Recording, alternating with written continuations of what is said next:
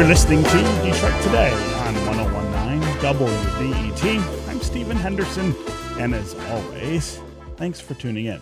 Over the past several weeks, there have been a lot of predictions about how our world will be changed after the coronavirus, and a hope from many that things will get back to normal. But at the same time, we're seeing the cracks and flaws of that entire notion of normal, of the world before the coronavirus, from the healthcare system to climate policy, economic and educational equity, and our political discourse at large. Here on Detroit Today, we want to start looking ahead and thinking kind of critically about the kind of country and world we want to live in moving forward.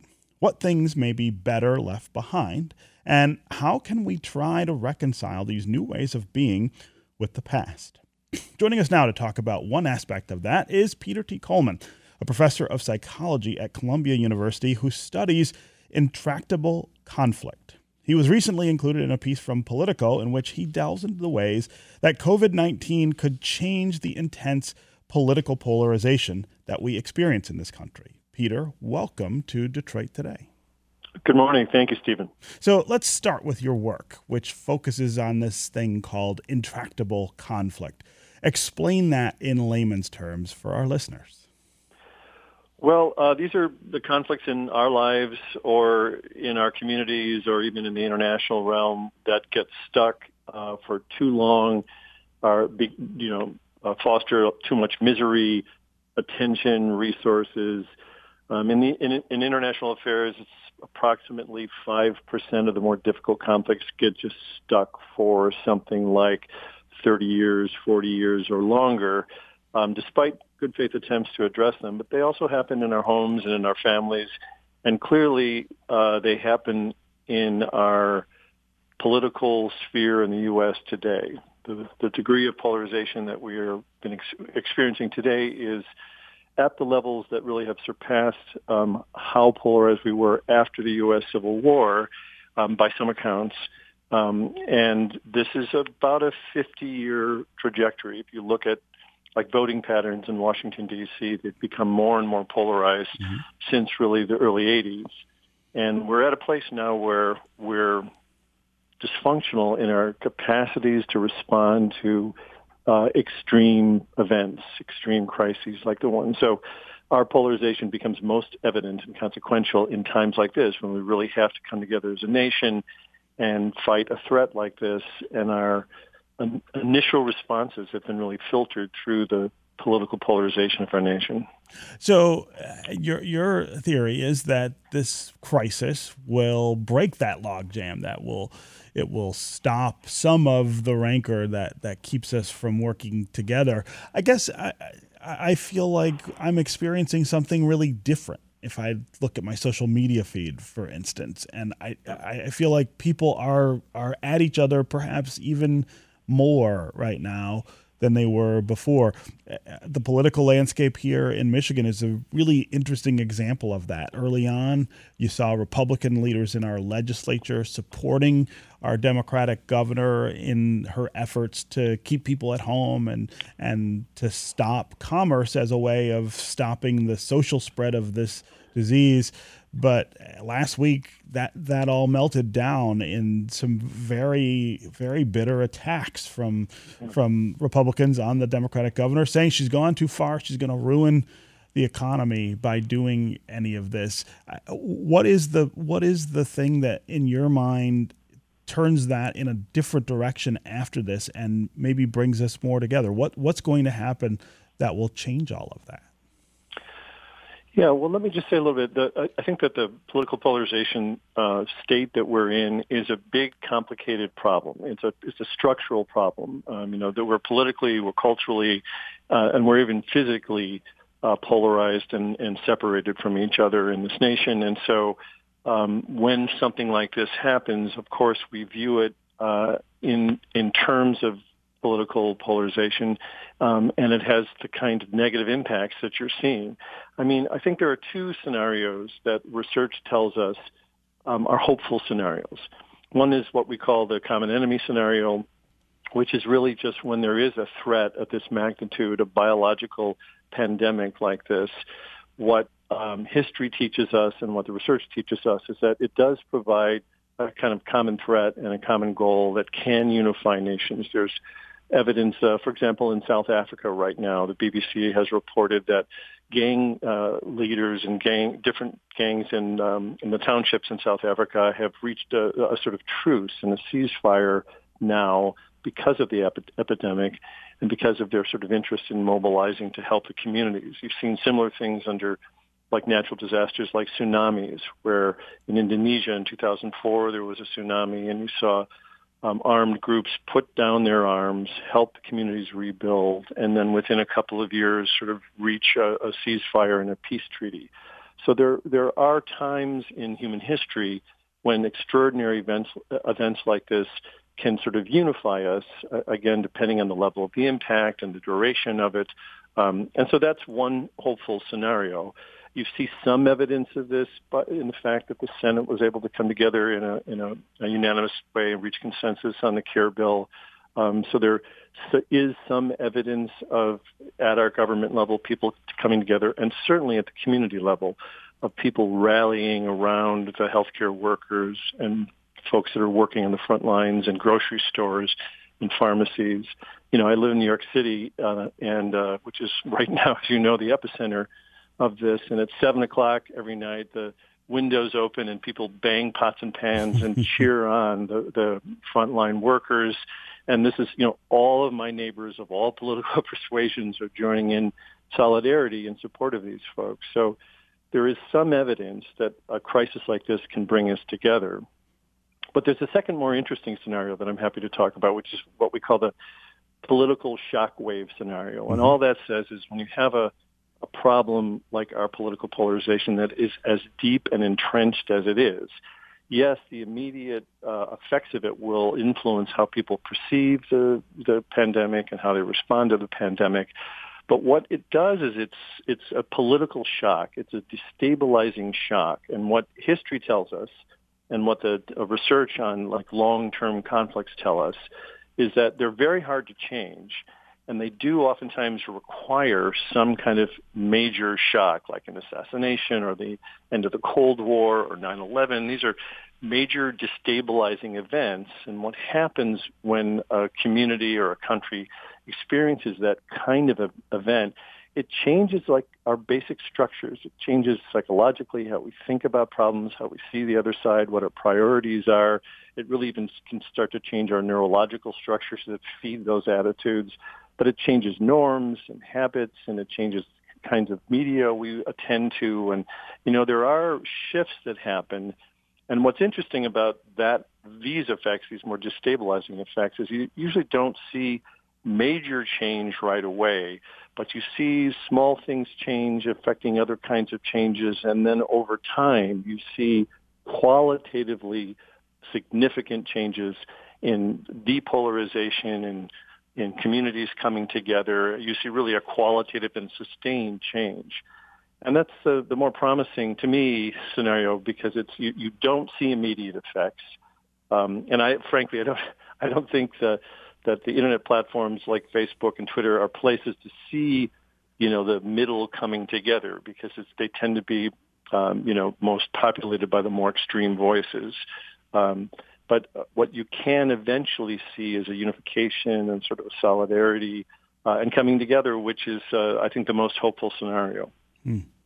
Uh, this is Detroit Today on 1019 WDET. I'm Stephen Henderson, and my guest is Peter T. Coleman, professor of psychology at Columbia University, who studies intractable conflict. His book, The Way Out uh, How to Overcome Toxic Polarization, is going to be released next year in 2021. Uh, we're talking about the opportunity that might be presented by this pandemic for us to move past some of the intractable conflicts that we live with under normal circumstances? Can we get past the political polarization, for instance, that has paralyzed this country to the point where it is unable to respond sufficiently to something like the coronavirus pandemic? If you want to join the conversation, give us a call. We really want to get to this question of what change will look like after this pandemic is over. If you could make one change to the way our country operates after coronavirus has passed us by, what would it be? Would you change healthcare? Would you change education or childcare? Would you change food security or other economic issues, poverty?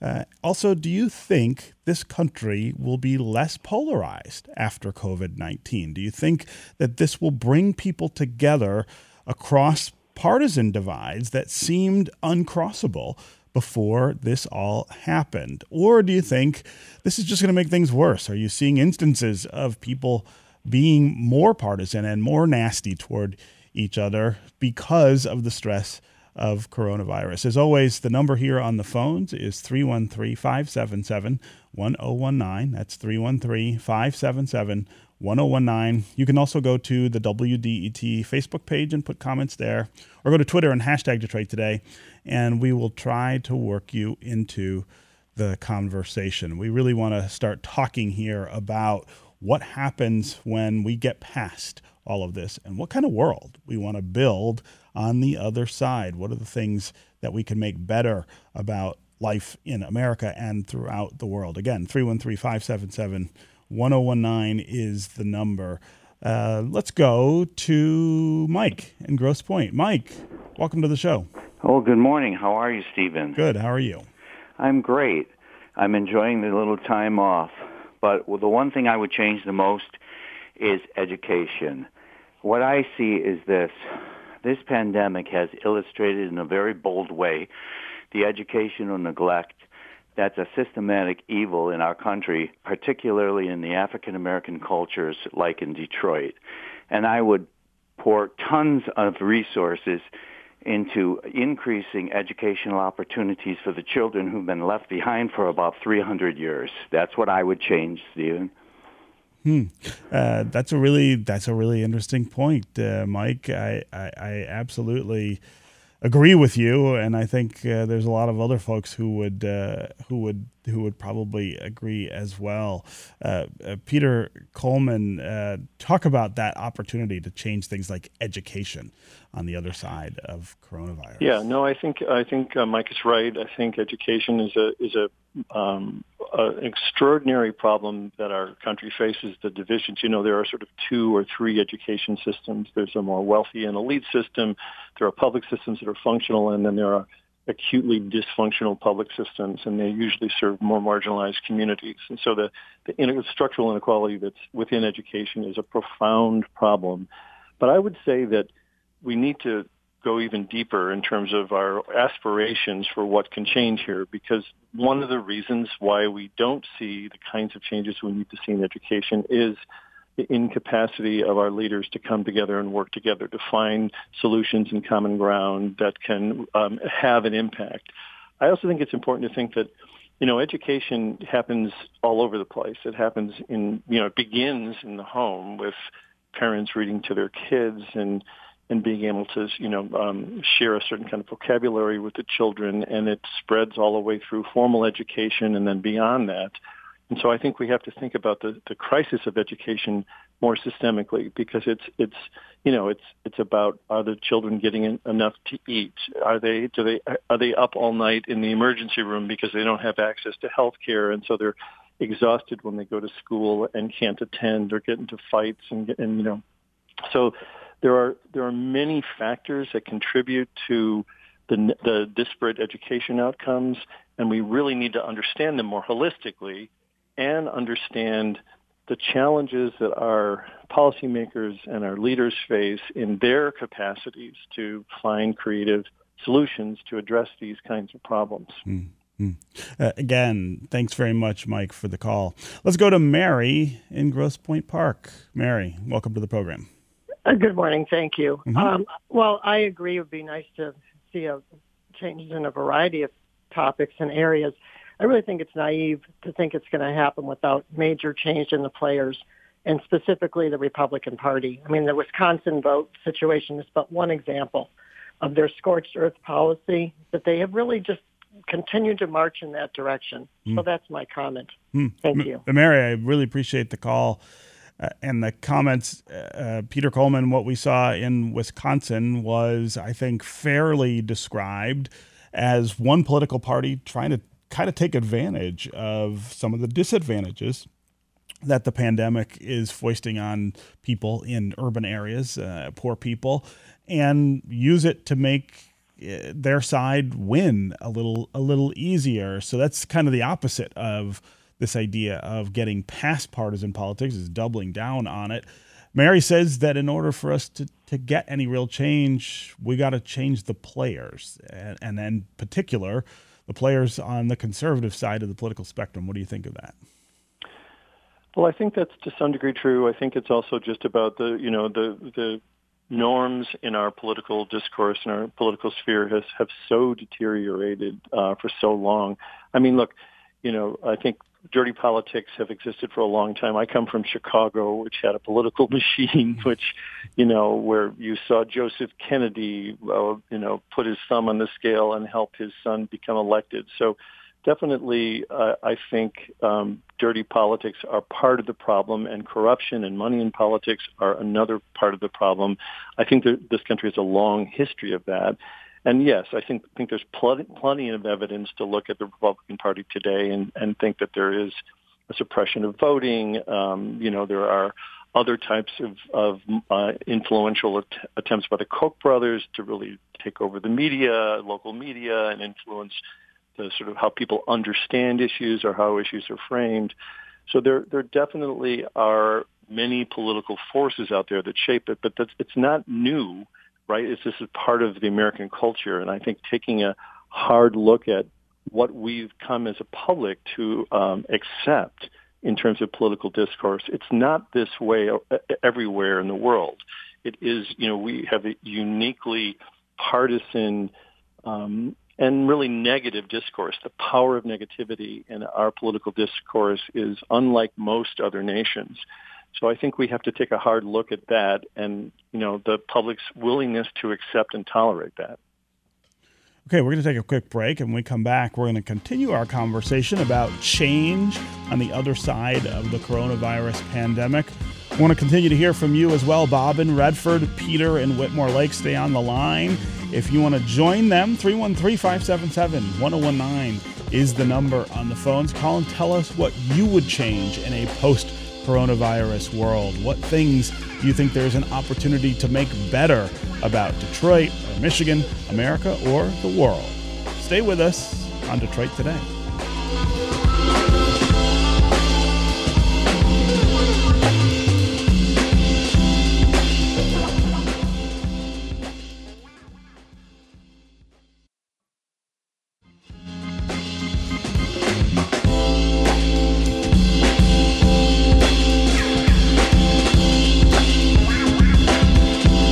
To Detroit Today on 1019 WDET. I'm Stephen Henderson.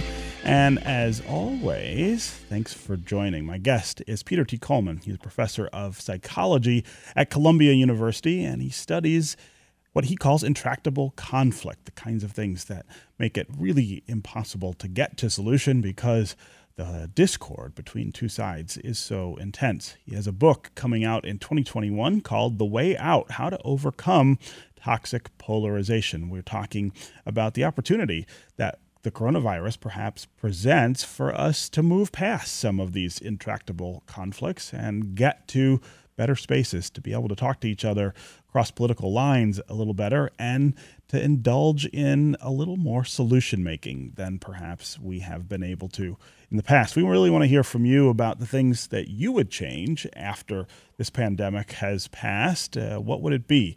Healthcare, education, childcare, food security, poverty, all of these things that seem to make this worse. Which one would you pick? to make different on the other side of it. Uh, also, give us a call and tell us if you think we will be less polarized after the coronavirus pandemic.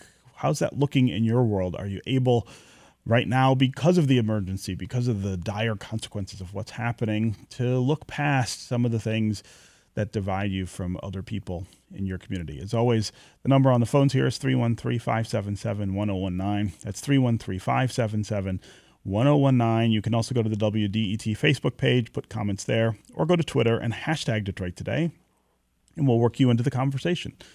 Let's go to Peter in Whitmore Lake. Peter, welcome to the show. Yeah, good morning, Stephen. Thank you. Sure. Go ahead.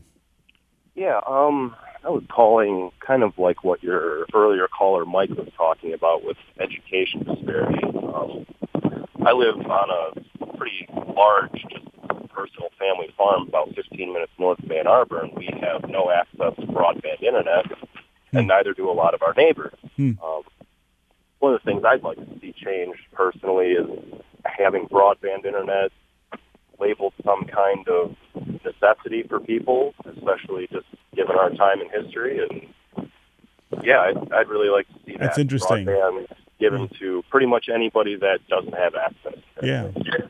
Yeah, Peter, that's a really interesting idea. The the the concept of something like broadband perhaps being seen as electricity or water, the kinds of things that we we try to make sure, and uh, we don't always do it perfectly, but that we try to make sure people have automatic access to no matter where they live. Uh, Peter Coleman, that reminds me of the idea of infrastructure change on the other side of this. Infrastructure weakness is one of the things that I think has made this a little worse in some places. Perhaps uh, changing that, uh, investing more in in making sure that works a little better is something that that might be possible and and seems to to not raise some of the partisan conflicts that that we have seen before. Yeah, I agree with you completely. I, I think that one of the ironic benefits of uh, a time like this, a crisis like this, is is it does expose the fragilities in our society and the fissures and what you know what's missing, what's wrong with the society. It really pull, you know, it turns the heat up on everything, and so we start to see the inequalities and inequities and how certain uh, communities are marginalized. And I think you're right that internet is such a increasingly fundamental component of our lives, of how we communicate, of how we learn, of the news. And ironically, the the the pandemic has forced, you know, I, I, I teach at Columbia University, and my colleagues and I, you know, really across the country now in, in, in schools, you know, um, from K through through university, have had to go online and learn how to teach online effectively. You know, there's been a movement towards this for a couple of decades, but it's been slow and spotty and this has really jump started the need to learn how to do that, to learn how to do it well, and the inequities that it ex- exposes in that many communities don't have access to um, to online education. Mm-hmm. So I think you're, you're right. That's a, a should be seen and will be seen as a sort of basic necessity that people need m- moving forward in order to stay connected, stay informed, and to learn uh, and to work together. Right. Mm. So I think it's a it's a critical component, and you're right. I think it should be a high priority coming out of this. Mm.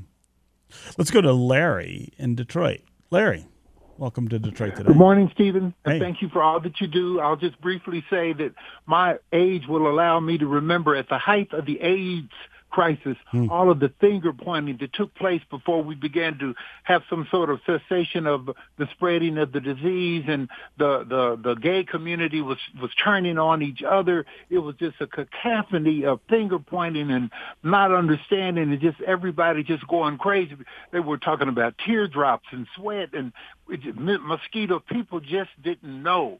So I just hope that we can prepare and be ready for what the onslaught of, of, of ill behavior may come at the end of the COVID-19. We need to learn how to get through this instead of finger pointing and talking about things that we don't know and that we don't understand. Hmm. Thank you, Stephen. Larry, I really appreciate that call and those comments. Uh, Peter Coleman, that, that reminds me that, you know, we've been at inflection points like this in the past, not perhaps as dramatic as this one, but the AIDS crisis is kind of a reminder of of how things play out when when scary things, when widespread danger sort of visits with us. Uh, I, I wonder if we can expect that things will be different this time than, as Larry points out, they were 20 or 30 years ago at the height of the AIDS crisis. Well, it's a, again, it's an excellent question. I think that these these kinds of um, catastrophes can uh, evoke different tendencies in humans. You know, there's a tremendous story about World War II and the Blitz that took place over the UK when the Nazis for 56 days bombed the UK, London, and outlying areas. uh, and Winston Churchill, who was prime minister at the time, and his cabinet were particularly concerned that what would happen under those conditions is that people would turn on each other, that you'd have everybody for you know for themselves struggling for scarce resources, and there would be you know basically chaos would break out. So they were genuinely concerned under that level of threat how humans would respond, and in fact, what they saw was the opposite. They saw a solidarity, a, a, a coming together of compassion and altruism and care for one another at extraordinary levels. And so it, it really did evoke sort of our better angels at that time. And so humans have the potential to do that, to kind of come together. I think you're right. In the AIDS crisis, it was it was early on weaponized. It was you know moralized. People saw certain groups that were more afflicted as morally inferior, and they used that as ammunition. I think that one of the differences here is that this is such a pervasive illness and it's not it doesn't know sexual orientation differences it doesn't know red and blue differences right? It's affecting everybody. I mean it started in the cities right? The more densely um, um, dense population centers of our country but it's spreading everywhere and it will affect all, uh, uh, americans of all stripes um, and in fact humans of all stripes across the globe. So in that way it is an equal opportunity threat, and it and it does provide the possibility for us to start to recognize that these differences don't matter under these conditions. We really need to unify and come together, um, not only in the U.S. but really globally across nations. Hmm. Okay, Peter T. Coleman, professor of psychology at Columbia University was really, really great to have you here with this conversation. I'm sad that we are out of time. I think we could have gotten to a lot of other listeners and a lot of other dimensions of this conversation, but I really want to thank you for your time. My pleasure. Thank you for having me on. I'm happy to come back because I I think we'll be struggling with these issues for quite a while. Yes, I think you're absolutely right. Uh, and a reminder that Peter Coleman's book, The Way Out How to Overcome Toxic Polarization, is going to be released in 2021, so next year. That's going to do it for me today. I'll be back tomorrow, and I hope you will too. We'll talk with Dr. Elizabeth Moje, the, the Dean of Education at the University of Michigan, again about education during the coronavirus pandemic. What's different and what will be different going into the future. This is 1019 WDET, Detroit's NPR station, your connection to news, music, and conversation. We'll talk more tomorrow.